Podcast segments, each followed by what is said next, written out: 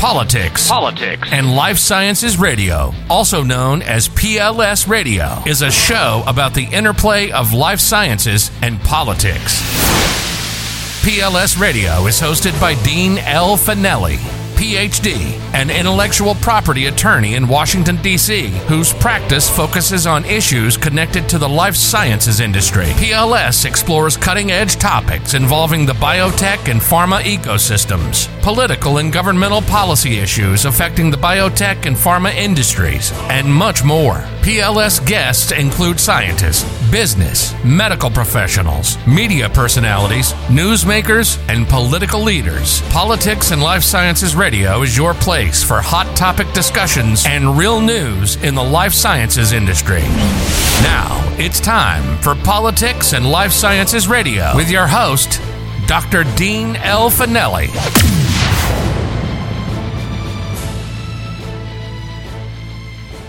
Good afternoon. This is Dean Fanelli. Thank you for joining us on Politics and Life Science Radio, where we discuss cutting edge topics involving the biotech and pharma ecosystems. I'm very excited to have Dr. Todd Buck. Todd is a attorney in Washington D.C. at Mintz Levin. He's going to talk to us about some IP issues. But before we reach out to Todd, uh, let's recap on some of the hot issues going on in the world of life sciences, most of which, of course, revolve around COVID. Uh, great news. Several states have reported zero COVID deaths for the first time in months, particularly uh, Texas, Arizona, Minnesota, and Massachusetts all reported at least one day last week with zero deaths. That's the first time uh, we've seen that since last March. So we continue to move in the right direction. More and more Americans are getting vaccinated, which is good news. It certainly has slowed down a little bit uh, since the Johnson and Johnson pause, but nonetheless, we're still moving in the right direction, so that's great news.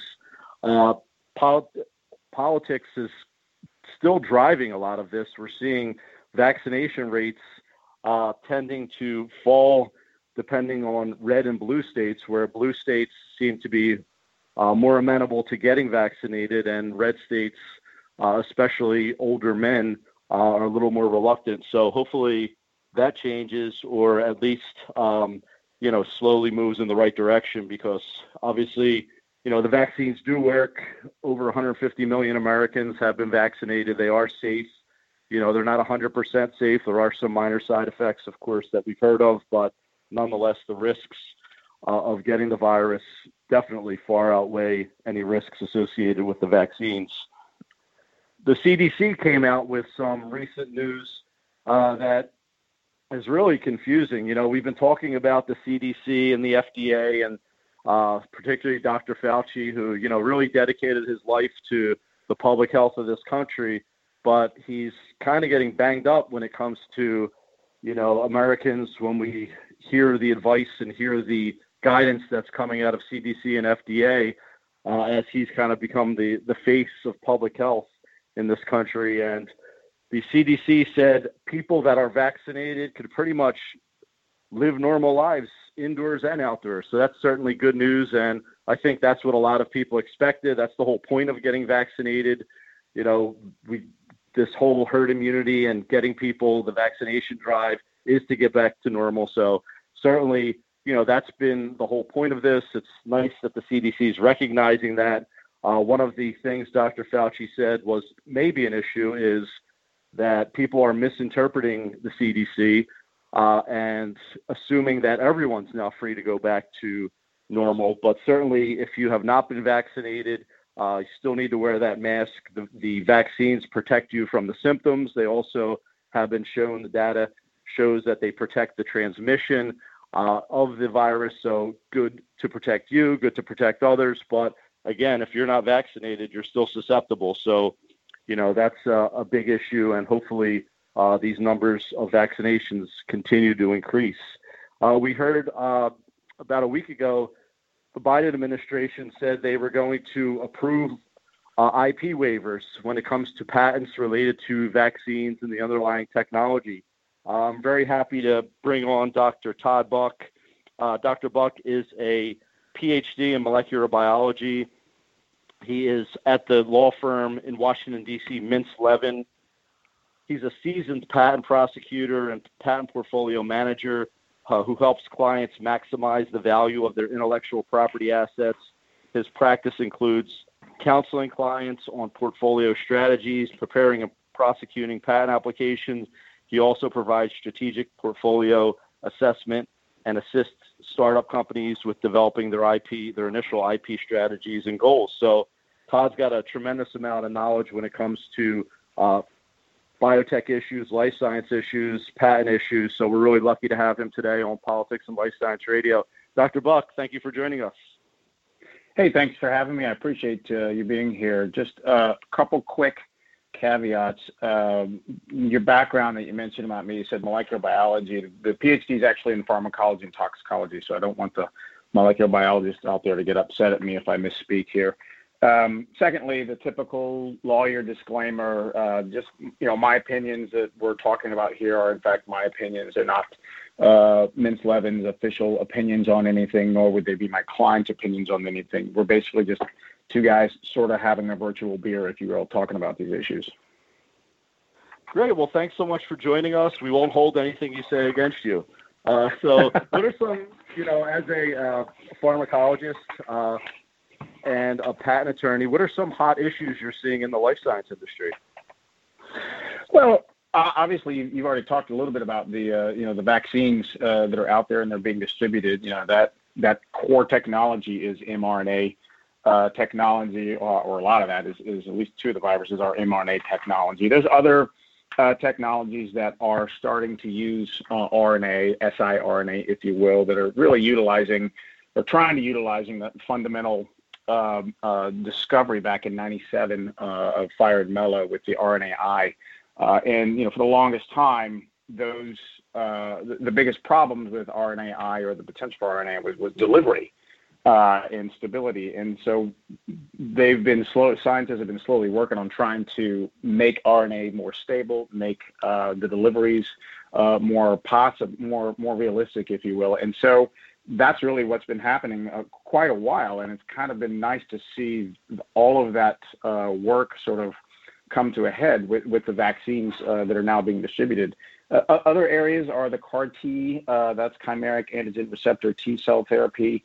Um, there is regenerative medicine uh, that's going on out there. All of these sort of I kind of categorize under the umbrella of, of like personalized medicine if you will. You know, you've got uh, specific antigens that uh, scientists are now realizing are specific for cancer cells, and so uh, scientists are are trying to engineer or re-engineer some of your own cells to reproduce or produce or present. That's probably the better word there. Some of these antigens to your own uh, immune cells, and so so that your body can start maybe attacking the, the cancer cells, whereas before it was sort of being evaded.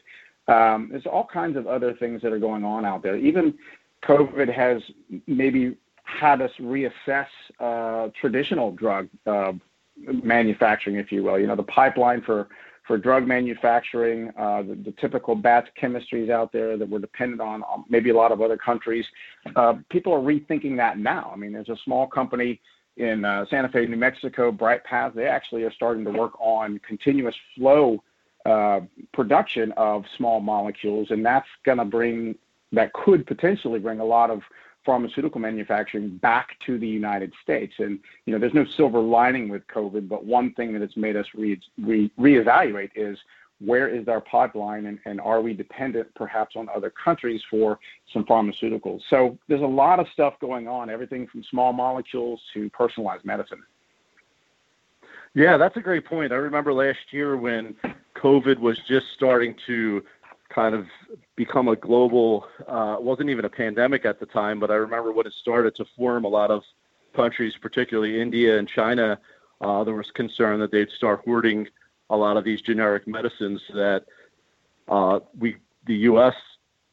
relies on basically because most of our generic manufacturing, or at least a large portion of it, uh, is done abroad uh, for cost reasons. So it's nice to hear that there are companies uh, that are finding cost-effective ways to bring that back to the U.S.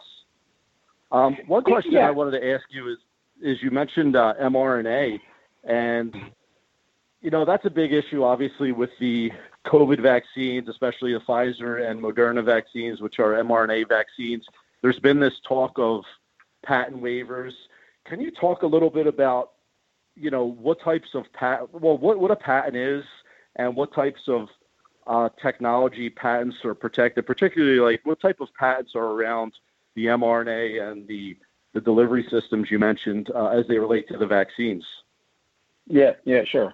Um, so first of all, the, the waiver actually is is much broader than patents, and to me, that's the scariest part of the actual waiver. It's not just a patent waiver; it's an intellectual property waiver, and we'll get into that in maybe just a few minutes. I'll answer your question about what a patent is at first, but um, a patent is is a set of rights, if you will. It's almost like the deed to your property of a home if you were to own a home, except it's an idea uh, at the end of the patent, there's a set of claims, and you could you could sort of envision that as maybe the coordinates of the plot of land that try to sort of mark off the meets and bounds of what your invention is or what your deed of land is. Um, ultimately, a patent is um, a set of rights that really uh, allows you to exclude others from practicing your invention. Um, it doesn't actually give you the right to practice your invention in any way. It just allows others to, allows you to prevent others from practicing the invention. Again, if we take it back to sort of your typical property uh, right land, um, most people can't do whatever they want to do on their land. If I live in a neighborhood, I can't put an, an oil rig on my front lawn. I can't uh, put a convenience mart in my backyard. Things are zoned for my property and around my neighborhood to where even though I'm the owner, I can't do everything I want to do with that particular piece of land. What it does let me do is uh, help. It lets me kick people off, including the government, which is the whole search warrant thing. And so, if someone's on your land, you're you're allowed to sort of kick them off, and that's sort of the, the equivalent of a patent. So the, the patent doesn't really enable anyone to practice what it's trying to claim. It is it, it, discloses the invention, but it doesn't let you practice necessarily the invention. There's a lot that goes into uh, practicing an actually claimed invention, and that sort of gets into some of the stuff that's uh, part of the IP waiver. When we get into a, a vaccine, there's a lot of stuff, know-how, and trade secrets that are vital to getting a vaccine and just about any really uh, therapeutic developed. Uh, everything from the cell line that's used to the specific types of modifications that might be uh, around the lipid nanoparticle, the LNP, that's the delivery mechanism, to the specific constituents uh, within the delivery mechanism. So there's a lot of trade secrets out there. Think about, you know, the formula to Coke. That's a trade secret. The ingredients are on the label, but how you make Coca-Cola exactly is still considered a trade secret, and that's Coca-Cola's probably prime, primary intellectual property. Well, here with the vaccine, you've got a patent that does describe and disclose, uh, or you could potentially have a patent. It's too early to get one at this point, but in theory, you could have patents that describe or disclose maybe the mRNA that's used to code for the specific spike protein, or maybe other patents that are used for vaccine production. But there's a lot of stuff that's that's that's not in that patent that is required for proper vaccine production. And that's the scary part of the waiver. So back in, uh, I want to say October of 2020, India and South, uh, South Africa uh, approached the WTO and said, we just want an IP waiver for, I think it's uh, sections 147 seven and eight of something called a TRIPS agreement. That's the uh, trade-related aspects of intellectual property rights. That's part of the WTO. So when you're a WTO member, you have to agree to be you have to agree to abide by the TRIPS agreement, and the TRIPS agreement is is exactly that. It's it's an agreement to respect uh, each country's intellectual property rights, including patents and including trade secrets. And so back in October, uh, India and South Africa said, we want you to waive all that. In other words, we want to be free to basically infringe patents, and we also want uh, you, uh, we will want to be able to compel companies to tell us what their trade secrets are. Uh, and their know-how are for these vaccine production or for, for, the vaccine production. Um, that's the scariest part of the waiver. Um, the interesting uh, resp- the response, of course, from the the um, from the industry was, was predictably negative. Um, and it's because I think bio, uh, it's a biotechnology innovation organization or bio. It's a large uh, organization. It was their analogy uh, they came up with, which I think is a good one. You know, if you give someone a recipe, it doesn't really help them if they don't have a kitchen, and that's kind of what's going on here. Even if we tell you what the trade secrets are, even if we give you your patents, if these countries don't have the infrastructure and don't have the capability of generating a virus successfully, or excuse me, a vaccine successfully, then it's not going to do them any good to disclose the, the, these trade secrets. And so that's the most chilling part of the, of the, of the IP waiver to me, in my mind. Well, let me let me ask you a question because that's really interesting. Because you know, it's one thing to say, all right, a patent waiver, what's in a patent? You know, they could read the patent, as you mentioned, it's the claims that protect it. But you know, is it realistic to expect a company, let's say Pfizer or Moderna, to say, okay, we're going, even if the government said we're going to waive IP rights, is it realistic for them to say, okay, we're going to give you our trade secrets, especially, you know, as you mentioned earlier, a lot of the the underlying technology is not only being used for the vaccines, but you mentioned earlier about how mRNA, a big issue was delivery. So potentially, by giving away the trade secrets or the underlying know-how for the vaccines, they're giving away a lot more potentially. Yeah, I agree. A, lot of this know-how and a lot of the trade secrets uh, that are used to make this vaccine are applicable to other vaccines and future vaccines. And so, th- this is in in not in theory, but in reality, this can be some of uh, these companies' most valuable trade uh, uh IP, which is the trade secrets and, and the know-how. So, you know, you know, before before we, you know, just say give everything away, I, I think what should happen is let's let's evaluate the problem and see, let's see if intellectual property rights are getting in the way uh, of of vaccine dissemination and production. Um, I, right now, I would say probably not, uh, but but I'm willing to look at data from countries that are suggesting otherwise. Uh, again, the timing here is interesting too.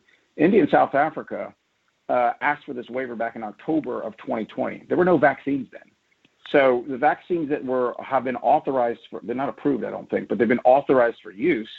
Um, those finally were authorized for use in December of 2020. So a good two months before there was any vaccine authorization at all, India and South Africa were already asking uh, governments to force or compel companies to, you know, in essence, give away IP rights. So I'd like to see if there's an issue with IP rights getting in the way. I don't think there is. Uh, the um, CEO of of Pfizer penned a letter, an open letter to his employees. I want to say about a week or two ago, uh, and it was it was a it was a good letter that indicated that they're willing. Pfizer's willing to do everything. They're willing to sell these, uh, you know, vaccines at cost to countries uh, because we've got to get ahead of this uh, of the of the pandemic. And so to me, it seems like, and that's just Pfizer. I think the other, you know, J and J, AZ, as well as Moderna, I think they're all on board with trying to do the right thing here. So, I don't know what making or forcing these companies to to give away their IP rights.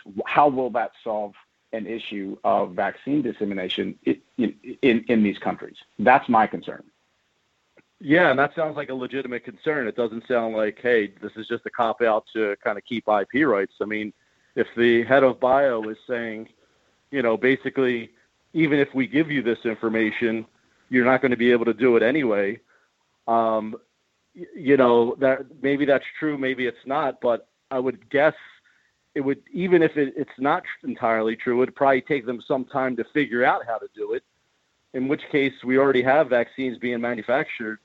Uh, it sounds like we should just have the current manufacturers just keep manufacturing on a larger scale and basically just ship them to these countries because I just find it very uh, conceptually hard to believe that you know countries develop a lot of developing countries are going to have the manufacturing facilities or the like you said the ability to to even do this even if they had the information. So uh, it'll be interesting to see how this plays out. I would suspect that um, if i had to guess that it's going to be the current con- current companies that are making the vaccines that kind of get these vaccines out as opposed to new new uh, manufacturers. But that will be very interesting to see. Uh, we're talking to Todd Buck on Politics and Life Science Radio. Another question I had about IP is, um, what are, can you just describe kind of the, you know, how does biotech? You mentioned trade secrets, you mentioned patents. You know, how does biotech use uh, its IP? So maybe you could just describe the the different types of intellectual property and how that would go into, for example, uh, protecting a product, protecting the manufacturing process, or just kind of, you know, what the concern is about the and how the IP is really that effective in protecting these vaccines. Yeah. So, like I said, the the main, to me, one of the, the biggest components here of these vaccines um, is going to be the, the trade secret, the stuff that only Pfizer knows how to do with their vaccine, the stuff that only AZ knows how to do or J&J knows how to do with their vaccines. Um, those are critical to getting something done and something done well. Everything from uh, the source of the excuse me of the raw materials uh, to uh, cell types. I think I've already mentioned that as well. To to anything else along the lines. That's one aspect of it. Again, going back to the formula for Coke or maybe the recipe for you know Campbell's tomato soup, those are trade secrets. And so, how Coca-Cola makes its product gives its other than marketing, it gives it a, a competitive advantage, of course, because of that particular product is desirable by by the by by the by the, the, the um, by by the general public. Um, but the idea of tying patents in with it. That's every every biotech uh, company will will do that. I advise my clients all the time about when we're talking about patents.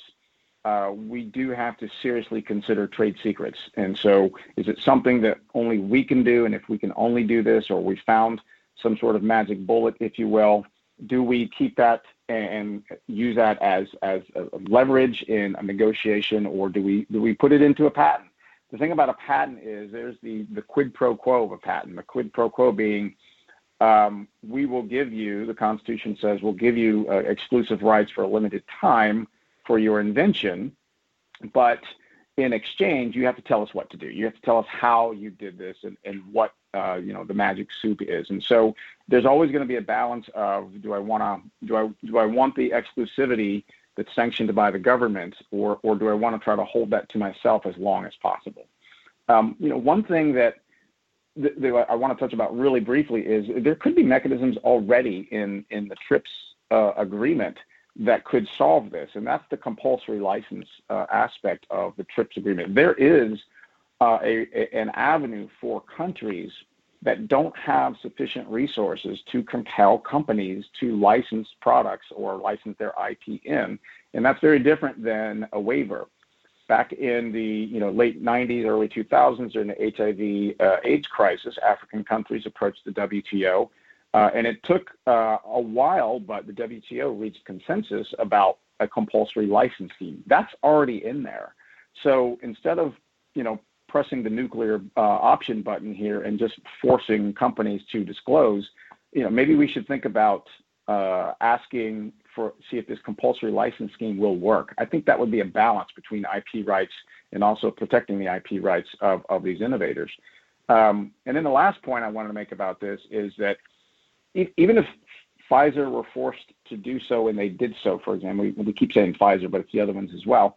Uh, if they were forced to to disclose this, fine, they disclose it here, but if there's another pandemic, heaven forbid, six, seven years from now, what company is going to jump into the fray if they think at the end of the day, I'm going to have to be, I'm going to be forced to give away all of my trade secrets. I'm going to, I like, if Coca-Cola were suddenly forced to realize they have to give away the actual way they form Coca-Cola, would they go into a specific market or would they, would they take a specific action, if you will, if at the end of the day they thought, well, we're going to have to give away the entire trade secret, in other words, the entire value of Coca Cola. I don't think many companies would be willing to jump into that uh, in the future if that's what happens in this particular situation. Now, if these companies have to give up their IP rights, do they have are they compensated for that? I don't know. I don't know how yeah. you would enforce a trade secret. I, I, I don't know of a mechanism to where a government is, you know, is compelling you to to give away a trade secret. Uh, I know there's the takings clause in the Constitution, uh, and I, I, guess that would trigger in at least from the United States perspective the takings clause. But other than that, I don't know how uh, these companies would, would be compensated for for literally a government taking away their intellectual property. Yeah, great issues, really important issues. It'll be interesting to see how this plays out. Dr. Buck, thank you so much for joining us today on Politics and Life Science Radio. I understand you also have a, a podcast that you host for Mintz Levin uh, called Exclusive Rights. It's an intellectual property podcast that uh, attorneys there, including yourself, host. So uh, check out uh, intellectual property podcast on Mintz Levin's site. Uh, Dr. Buck, thanks again for joining us. It will be great to see how this all plays out, what goes on with these, uh, you know, how these developing countries get through the the crisis that they're in now. When you look at India, uh, a country that really has the ability to produce its own vaccines, the Serum uh, Institute uh, in India, I believe, was one of the, the largest manufacturers of of vaccines, and nonetheless, you know, you see the situation they're in. So it's really interesting to see how this is playing out and how this will play out. So look forward to talking to everyone again. Thank you for joining us on Politics and Life Science Radio. This is Dean Fanelli. Thank you for listening to Politics and Life Sciences Radio with Dr. Dean L. Fanelli. For more information, check us out at facebook.com slash politics and life sciences.